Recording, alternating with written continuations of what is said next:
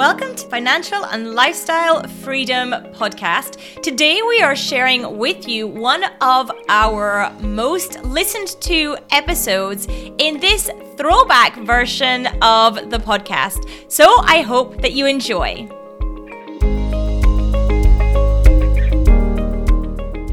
If you do not know Mike, he is the entrepreneur behind three multi million dollar companies and is the author of Profit First, Clockwork, The Pumpkin Plan, and his newest books, Fix This Next. Mike is a former small business columnist for the Wall Street Journal and regularly travels the globe as an entrepreneurial advocate. Now, if you listen to the podcast regularly, you will know that I am a big fan of Profit First and I am a Profit First certified professional. I discovered Profit First around six years ago, and to say that it changed my life and my business is not an over exaggeration. If you have not read the book, I highly recommend that you get a copy. You can pick that up from any bookstore. You can also get it on Audible. Or if you want the PDF download, you can head to annetteandco.co.uk slash pf book.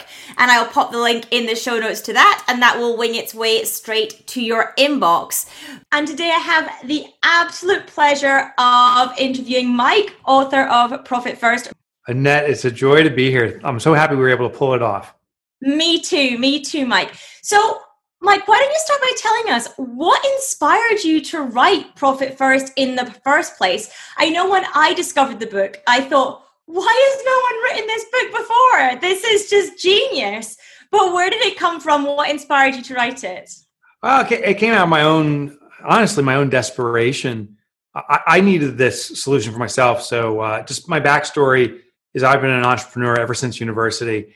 Well, I had some successful businesses. I'm doing air quotes because they were successful on the outward parameters, fast revenue. They were acquired by other companies, um, but they were never healthy. They were never profitable. Well, my third iteration of a business, I said to myself, I guess I just have to build companies quickly. That's how you make money, and it doesn't profit doesn't matter. Well, it was a calamity. I, I destroyed that company, and uh, as a result, I lost my home. I lost major possessions like a car, all that stuff. I had to start over now, the only thing I didn't lose was my family. They stood by me. I'll never forget. I had to tell my daughter in that moment when when we lost everything that uh, I couldn't even afford to pay for her horseback riding lessons. She went in this group session. I said, "I'm, I'm just sorry, we can't do it anymore." Mm. And she went running out of the room as I, I was sobbing. By the way, when I was telling them, I was so ashamed of who I had become, my own ignorance. And she ran, I thought away from me, but she was actually running to her bedroom to grab her piggy bank. And she came back to me and she goes, Daddy, since you can't provide for our family anymore, I'll be the provider. Oh, um, and that was heartbreaking, I imagine. Yeah. So you have your nine year old daughter feel compelled to give up her life savings mm. because of my own idiocy. It's so emblazoned in my mind that I know my final breath on our planet will be that moment. It did plant a seed, though, for me that there has to be a better way for profitability. So I started investigating it. I discovered you know the envelope system mm-hmm. the pay yourself first method all these different ideas. And i'm like why don't i just apply this to business? So i started to translate it. It's now i started that process over 12 years ago. I've had or maybe it was 12 years ago 47 consecutive quarters of profit distributions for my business. My businesses as a result have grown faster than ever. It was about five six years ago i said okay this is working so well for me. I have to provide to others. I used to write for the wall street journal I wrote an article there. It became popular. Hundreds, if not thousands, of entrepreneurs started emailing me saying, Tell me more about the system. And that became the book. Awesome. And I know I picked up the book around about six years ago, it was now. My son was six months old at the time, and he will be six in November. So, not far off six years yeah. ago, as we're recording this, that I picked up the book. And I was in a place where I had a six figure business, you know, this number that we all hear that people want to get to, but I was taking home such little money from my business for me and my That's family. It was, yeah, absolutely. And it's the reality for so, so yes. many entrepreneurs that I meet that actually they've hit some of these numbers. They've got this growth that they've seen. And, you know, it seems exciting on the outside. And they can go to a networking event and say, I have a six figure business or a seven figure business, but actually, that doesn't matter at all when your take home is not in alignment with the revenue. We grow with nothing to sow. Mm. It is mm. really a dangerous game we're playing, and, and it's vanity based. So I, I was the same guy. If we ran to each other at a networking event, I'd be like, "Oh, just achieved, you know, five hundred thousand. And if you said six hundred thousand, I'd be, like, I need to do seven hundred thousand. It was this kind of braggadocious number. Yeah, but it's ego driven, isn't it? It really is. It's compare. It's ego driven. It's comparison driven. Mm-hmm. Here's the thing: I think Annette people don't understand about sales turnover. The more you sell, the more responsibility on your organization. Therefore, the more you sell, the more stress. I mean, think about it. If I sell you something, now I'm responsible to deliver on that promise. Well, if I sell to more people, I have more promises to deliver on. And if you're a small business owner, like most of us, I am an integral part of the business. That means more responsibility, more responsibility on my shoulders, which means more stress. It's ironic, but most business owners think they can sell their way out of their problems, that they can sell their way into profitability. But the inverse happens. It puts more burden on them and actually diminishes profit potential. Actually, on a percentage basis, profit even dwindles. That's a real risky position to be in. And we just try to keep on selling our way out of it. And then we go into the ultimate cash flow game, which is I got to make enough money this week to cover bills next week. And it's this week to cover next week. And that, that situation is so tenuous. When COVID broke, it revealed the businesses that were not profitable. They had no runway we have in our we have a little town here. There's 50 stores on our main street, mm-hmm. and 25 on each side. I think it was about five or six of them. So over 10% went out of business within the first week of the COVID crisis because they had to shut down. Others were just desperate to make sales, trying to sell their way out and going out of business as a result because they were cutting co- cutting prices, which meant they cut their margin and they weren't profitable in the first place, so they're out of business. The irony, and we were talking about this off air, you and I, the irony of Profit First is when we concentrate on profitability, it actually facilitates stability in the organization, which is obvious, financial independence for the owner, which is fantastic, and growth. These businesses consistently grow faster than their competition by taking their profit first. And that's that's fantastic. I know that I have seen that in my business without a doubt. Since implementing Profit First, not only have I been more profitable, clearly, we went from a place where I took very little money out to 18 months later, my husband leaving his full time job and us relying on my the money from my business to support our family so that side was incredible but not only that my revenue has grown year on year on year consistently and overperformed what it was doing before. So, how can we make profit first work when we are growing a business? Because many people think that well, profit first means restricting spending, yeah. restricting costs. Therefore, how do I have the money to, and I'm going to use air quotes this time, reinvest into my business? Yeah. And, and they do use those terms. I need to reinvest or plow back. Mm-hmm. They say it takes money to make money. We all know that. And that's absolutely not true. It takes innovative thinking to make money. It takes maximizing your serviceability to your clients, caring for them better than they've ever been cared for to make money. Reputation is what makes money.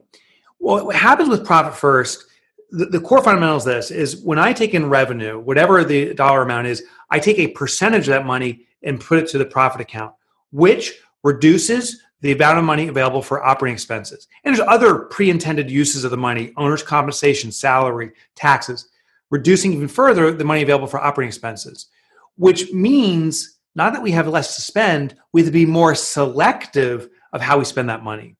We, we have over 350,000 businesses doing profit first, and they consistently outpace their competitors in growth. Here's the phenomenon that happens. They have less money to spend, therefore, they become more selective. Businesses that have every dollar that comes in the business available to spend they can do pot shots. Ah you know everyone else is doing facebook ads. Clearly we need to do facebook ads we can just throw something in the wishing well and hope it works. But businesses that take a profit first say what, what is actually historically working for us? Let's invest our money there because every dollar i put in i want two dollars coming out. So there's no more pot shots. These are very selective decisions. They often also concentrate on their best customers. They start identifying niche communities and saying I want to become real efficient at doing the same thing over and over again for one specific community. So I have a reputation for excellence, But for me, it's also less burden. I don't have to learn new things. I can use the same tools repeatedly. So they start focusing on efficiency. And businesses that focus on efficiency and effectiveness, which profit first forces, grow faster. So it's funny, but by taking your profit first, I can't say you're guaranteeing faster growth, but it will force you to concentrate and therefore you'll likely experience faster growth. Yeah, I certainly know that, again, my experience and the experience of my clients in that clearly evaluating the spending and making sure that you are concentrating on areas that are going to maximize returns for you has been really massively key in as i say both my growth and my clients growth. I see it over and over again. I have you know very regular conversations with most of my clients weekly or monthly and you know we discuss okay where where is this spending going? And actually their their clarity over that is significantly greater than the businesses that don't implement profit first at all. I equate it to kind of like a french restaurant. Um, I, I, don't know how the servings are uh, where you are but here uh, you can go to a restaurant like an italian restaurant and the plate's overwhelmed with food conversely you go to a french restaurant and they serve like a single pea in the mm. center of the plate and that's your entire meal. What's fascinating is the behavioral change. Italian restaurants like a smorgasbord. How much can you eat and how fast can you? But when you're at the French restaurant, you take a knife and fork out there and you very carefully cut that pea into five slices and you, you slowly enjoy the unique flavors. We stretch out the consumption of that food. Well, this is true for any resource. Uh, it's true for money. If we put a wad of money into your bank account and it's all the money you have, the default belief is that's all the money I got to spend and we'll justify the spend. We need that new computer equipment. I got to try those Facebook ads. Maybe it's Instagram. That's where I got to spend my money. I'm going to try and make that higher. And it's very arbitrary. When we reduce the amount of money, it's like the French meal. It's like, okay, first of all, that's all I'm getting. Okay, let's figure this out. And we start being much more selective in stretching its use. The interesting thing, though, when it comes to money, is also innovation kicks in the human mind, our minds are extremely powerful, and innovative thinking is spurred by constraint. When we have less to work with, the only way to supplement that is through thinking outside the box. Mm. So that's another wonderful asset as we restrict operating expenses. These businesses often are far more innovative. They find ways to get the same marketing benefit with no spend they, they find ways to partner with others to get exposure as opposed to running those ads. They do these things that are unexpected and different. They, they find ways to deliver their service more efficiently and more effectively, more innovatively. That's the power of constraint.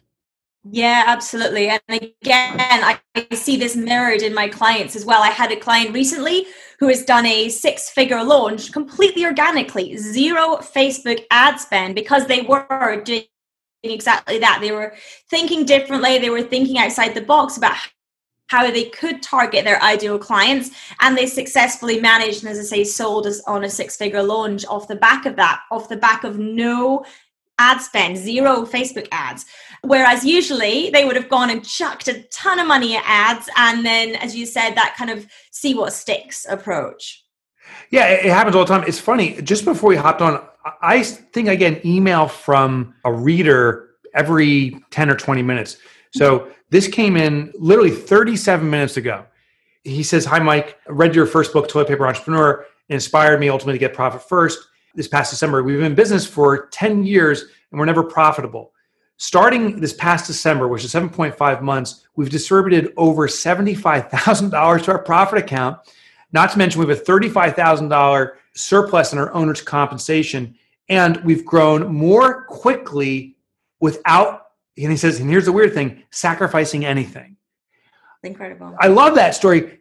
And, and it came in from a guy named uh, Tim G. I don't know his last name of Uber Leben, Uber Leben, uberleben.co. Here's what I love about that that comment of weird, I didn't sacrifice anything. It's not weird because what the problem isn't sacrifice, it's overspending. Yes. There's a thing called Parkinson's law. The more available something is, the more we consume. We'll go back to food. I love chocolate chip cookies. If you put one cookie in front of me, I'll eat one cookie. If you put a dozen in front of me, I'll eat all dozen. I can't stop myself. I'll eat all dozen. When you put one in front of me, it's not weird that I've only eaten one cookie. The weird thing is I was eating 12 cookies. the, the weird thing is the spend we make, but we don't link that in our head. So he says, it's weird. I didn't have to sacrifice anything. What's weird is the excess, yeah. but we're blind to the excess because that's the normal portion 12 cookies, all your money. So we got to make the excess weird, not the sacrifice. And that's what he experienced. He's like, I really didn't lose anything because you won't. Yeah, absolutely. And again, this is exactly what I have experienced personally with my own business and what I experience with clients all the time because people say to me, well, I'm not profitable now. Where is this magic profit going to come from? Like, how is that going to materialize? And it's exactly that. It's because typically, historically, there is a lot of overspending or spending on stuff that people are not monitoring the return on and they're just kind of setting it and forgetting it and thinking it will work.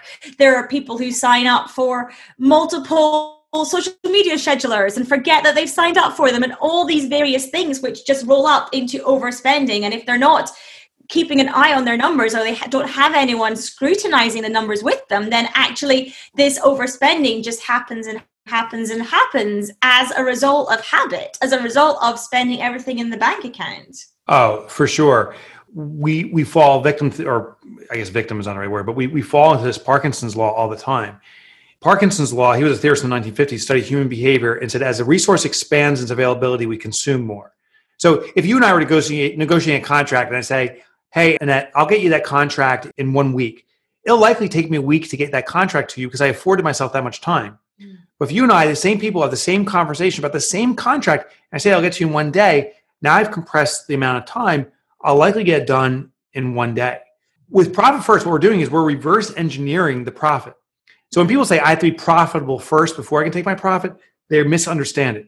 Yeah. If you take your profit first and hide it away, then you've constrained the money, the time was available, and you'll work in within those parameters.